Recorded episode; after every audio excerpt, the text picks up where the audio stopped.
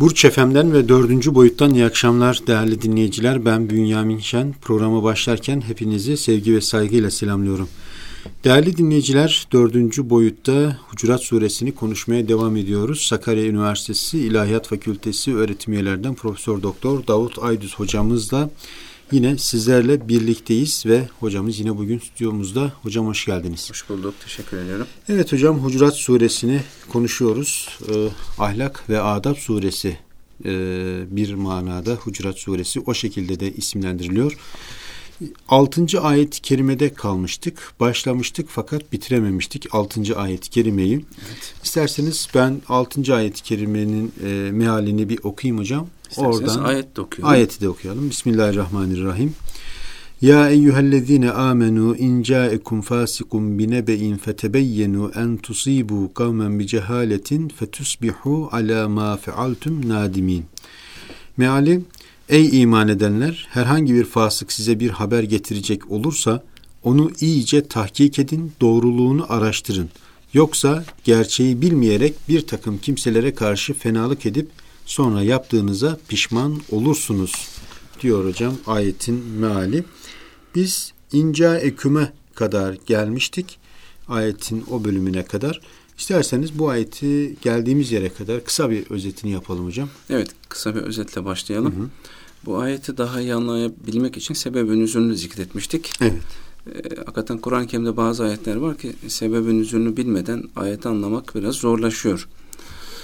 Sebebin üzerine ilgili olarak da Peygamber Efendimiz sallallahu aleyhi ve sellem Velid İbni Ukbe adlı sahabeyi Beni Mustalik kabilesine zekat toplamak için gönderiyor. Bu zat o kabileye yaklaşıyor. Cahiliye döneminde bu zat ile yani Velid İbni Ukbe ile o kabile arasında düşmanlık varmış. Velid İbni Ukbe kabilenin kendisini karşılamaya çıktığını uzaktan görüyor. Herhalde beni öldürmeye geliyorlar diye korkup geriye dönüyor. Efendimiz de diyor ki onlar zekatlarını vermediler. Müslüman oldukları evet. halde söz verdikleri halde zekat vereceklerine dair vermediler. Ben de öldürmeye kalktı diyor. Efendimiz de bunun üzerine bazı rivayetlerde ordu hazırladı. Onlara karşı çıkmak için deniliyor. Genellikle tefsir kitaplarımızda böyle bir rivayet var. Evet. Efendimiz tabi her ne kadar sahabe de olsa onun söylediğine şüpheli yaklaşıyor ve Halid bin Velid'i gönderiyor. Hakikaten zekatlarını vermiyorlar mı? Hı hı. İslam'dan irtidat mı ettiler, döndüler mi?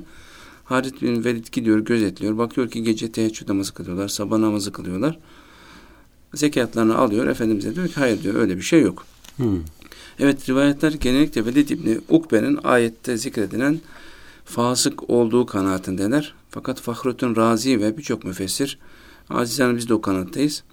Velid İbni Ukbe bir sahabidir. Evet. Onun fasık olması zor, doğru görülmüyor.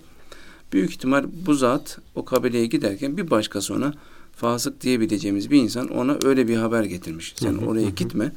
Onların zekatlarını almaya gidersen seni öldürürler demiş. O da ona inanarak geriye dönmüş. Efendimiz'e söylemiş.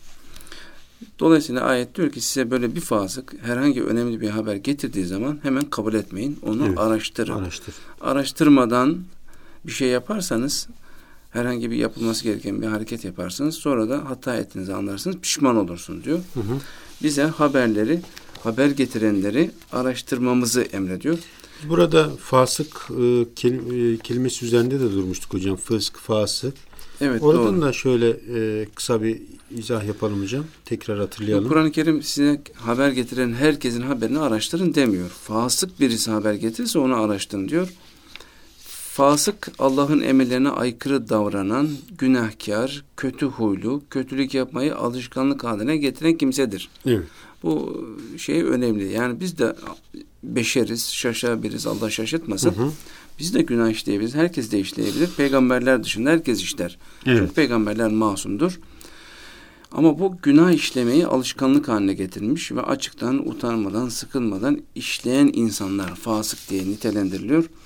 Dolayısıyla bu insanların bize getirdiği haberlerde biz ihtiyatlı olmalıyız. Evet.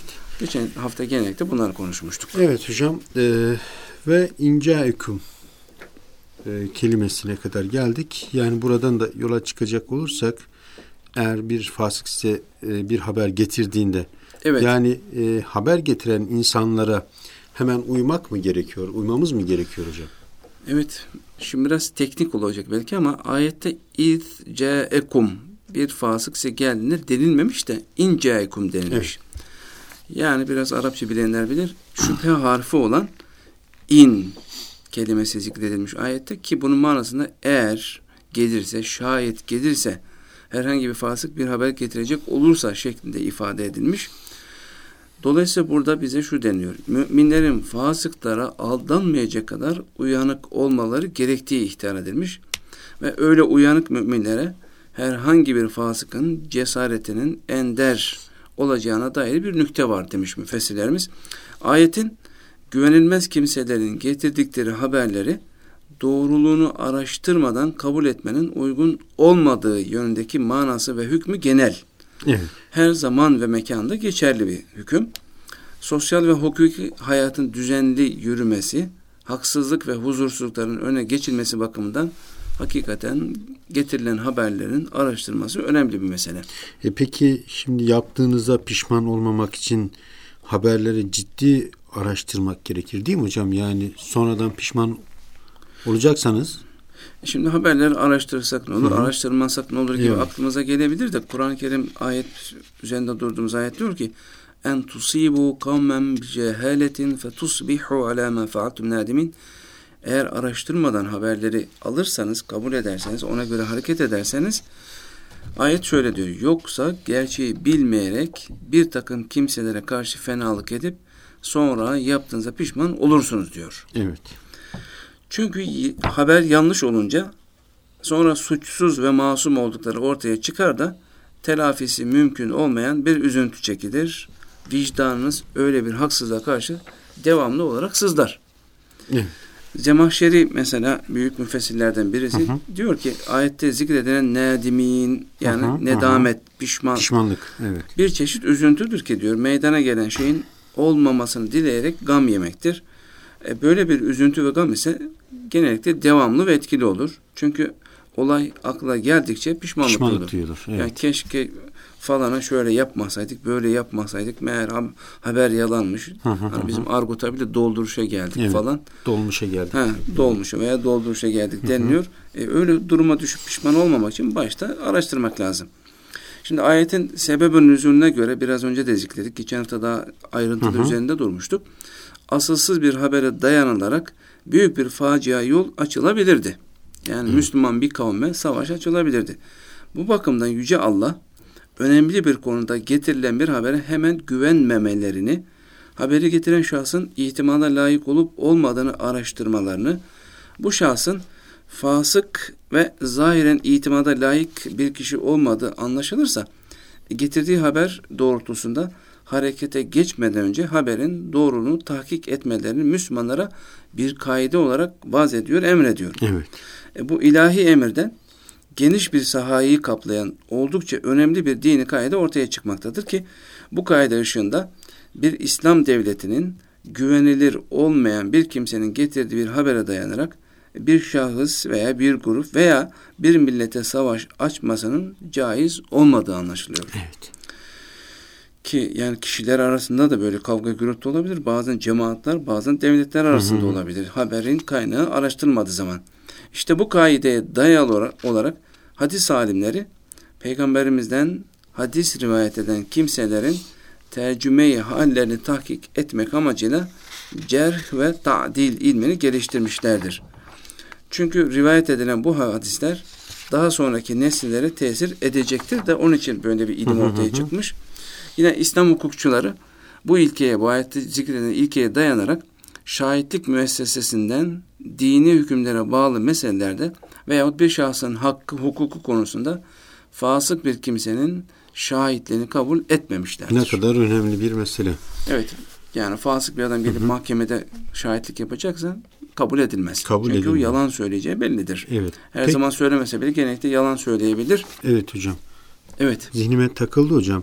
Cerh ve tadil ilmini geliştirmişlerdir dediniz. Biraz buradan teknik mesele ama yine de evet. izaha muhtaç gibi geliyor bana. Doğru hakikaten teknik bir mesele ama bir Müslüman olarak hakikaten hı hı. bilmemiz gereken bir mesele. Ne kadar teknik ve ilmi olursa olsun bir Müslümanın bilmesi gerekir şu yönüyle. Çünkü hadisi şerifleri bize rivayet eden başta sahabe, sahabeden sonraki tabi'in, tebe-i tabi'in, diğer devirlerdeki, asırlardaki insanlar Hı hı.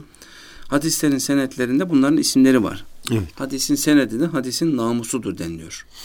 Yani bir hadisi peygamberden bir sahabe duymuş. Ondan da daha sonraki asırlardaki insanlar duymuş. Bize anlatıyorlar. Yani halkımız arasında dolaşan bir şey var. Yani biliriz hep. Uydurma hadis denir. Zayıf hadis denir. E ne demek yani bunlar? İşte bu konuyla alakalı. Cerh ve tadille alakalı bir mesele. Hadislerin senetindeki zikreden şahıslara biz ravi diyoruz. Evet. Bu raviler ne kadar güvenilir insanlarsa o hadis o kadar güvenilir bir hadis oluyor. Hadisin senedinde yani hadisi bize rivayet eden raviler güvenilir değillerse hadis de ona göre zayıf oluyor veya uydurma oluyor veya hasen, garip değişik grupları var. Bir dönemde hakikaten belli insanlar hadis uydurmuşlar. Nasıl mesela? Çok iyi niyetli uyduranlar da var. E bakıyor ki insanlar böyle oturmuş kendi alanında boş boş konuşuyorlar. Diyor ki birisi ben diyor peygamberimizden duydum. Peygamberimiz dedi ki şu kadar Yasin okuyan cennete girer veya şu kadar İhlas okuyan cennete girer. Şu kadar şunu yapan böyle olur. Mesela başka uyduranlar da bunlar iyi niyetli uyduran. Evet. Biraz daha kötü niyetli uyduran tüccarlar da mesela adamın, Ticari. Evet.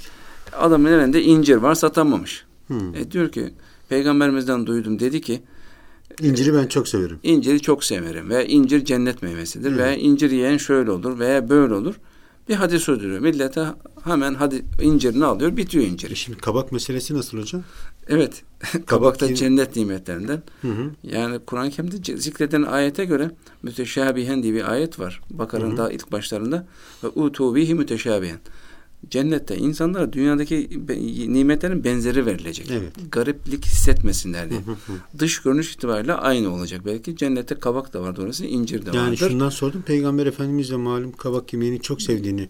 Kabak yiyormuş, seviyormuş. Bu Evet. hakikaten sevdiğini. doğru bir hadis Yani olabilir ama bu da mı Uydurma ticari amaçla yok onu öyle zannetmiyorum. Evet. Değil. Neyse bazen iyi bazen kötü niyetli hadisler uydurmuşlar. Dolayısıyla bu büyük İslam alimlerini rahatsız etmiş.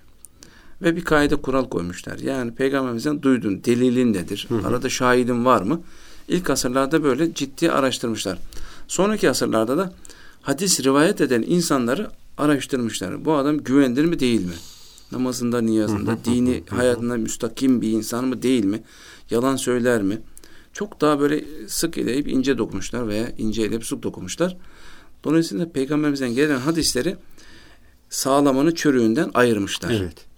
Her ne kadar bizim meslektaşlarımızdan bazıları bile yani bugün Buhari'de bile sayı olmayan hadisler var, şu var, bu var desek mide bulandırsa, kafa karıştırsalar bile Evet. bizim hadis alimlerimiz bu cerh ve tadil ilmi dediğimiz ilim sayesinde ciddi ciddi bu hadisleri ve hadisleri bize rivayet eden insanı araştırmışlar. Zayıf olanını olmayandan Ayırmışlar. ayırt edip Evet. kitaplarda zikretmişler. Onun için çok şüphelenmemek lazım. Yani şu hadis mi değil mi, uydurma mı değil mi? Her mesele biz kafaya takarsak Yani bu bizim işimiz değil. bizim işimiz Sizin değil. işiniz hocam bu. Şahsen bizim Evet. işimiz değil. Ben yani açık söyleyeyim ben tefsirle meşgul oluyorum. Evet, Bu hadis ilminin İlmiyle konusudur. meşgul olan hocalarımızın, alimlerin işi. Yani, Cerh ve tadil meselesi. yani tevazu için de söylemiyorum da ben bir tefsir profesörü olabilirim ama hadis ayrı bir daldır. evet. Bizim İslam alimleri, ilahiyat hocaları arasında öyle bir şey vardır. Yani ben tefsirciyim, hadisten çok anlamam. Tevazu olarak da söylense biraz da gerçek tarafı da vardır. Evet. Bir hadisçi de çok rahat tefsirde konuşmaz. Bu ilimler arası saygının neticesidir. Ama sıradan halkımıza bakıyoruz. Yani doğru düz bir hadis okumamıştır, kitap okumamıştır. E şu hadis uydurma, bu hadis uydurma. Rahatça konuşuyor. Konuşuyor. E, o da onun cahilliğini gösteriyor hocam. Ya arkadaş bu, Evet. bu bir ihtisas ilmidir. Yani ben doktor değilim. Evet. Tıpla ilgili konuşurken bir doktora danışırım. Mühendislikle ilgili konuşurken mühendislere, mimarlara danışırım. Bu hadisler konusunda da böyle kafasına göre herkes sahihtir, değildir, uydurmadır bence dememeli. Evet hocam ona dikkat etmeli. Peki hocam e, kısa bir ara verelim. Değerli dinleyiciler Burç FM'deyiz. Dördüncü boyuttayız ve Sakarya Üniversitesi İlahiyat Fakültesi öğretim üyelerinden Profesör Doktor Davut Aydüz hocamızla birlikteyiz. Hucurat suresini konuşuyoruz. Kısa bir aradan sonra tekrar birlikte olacağız.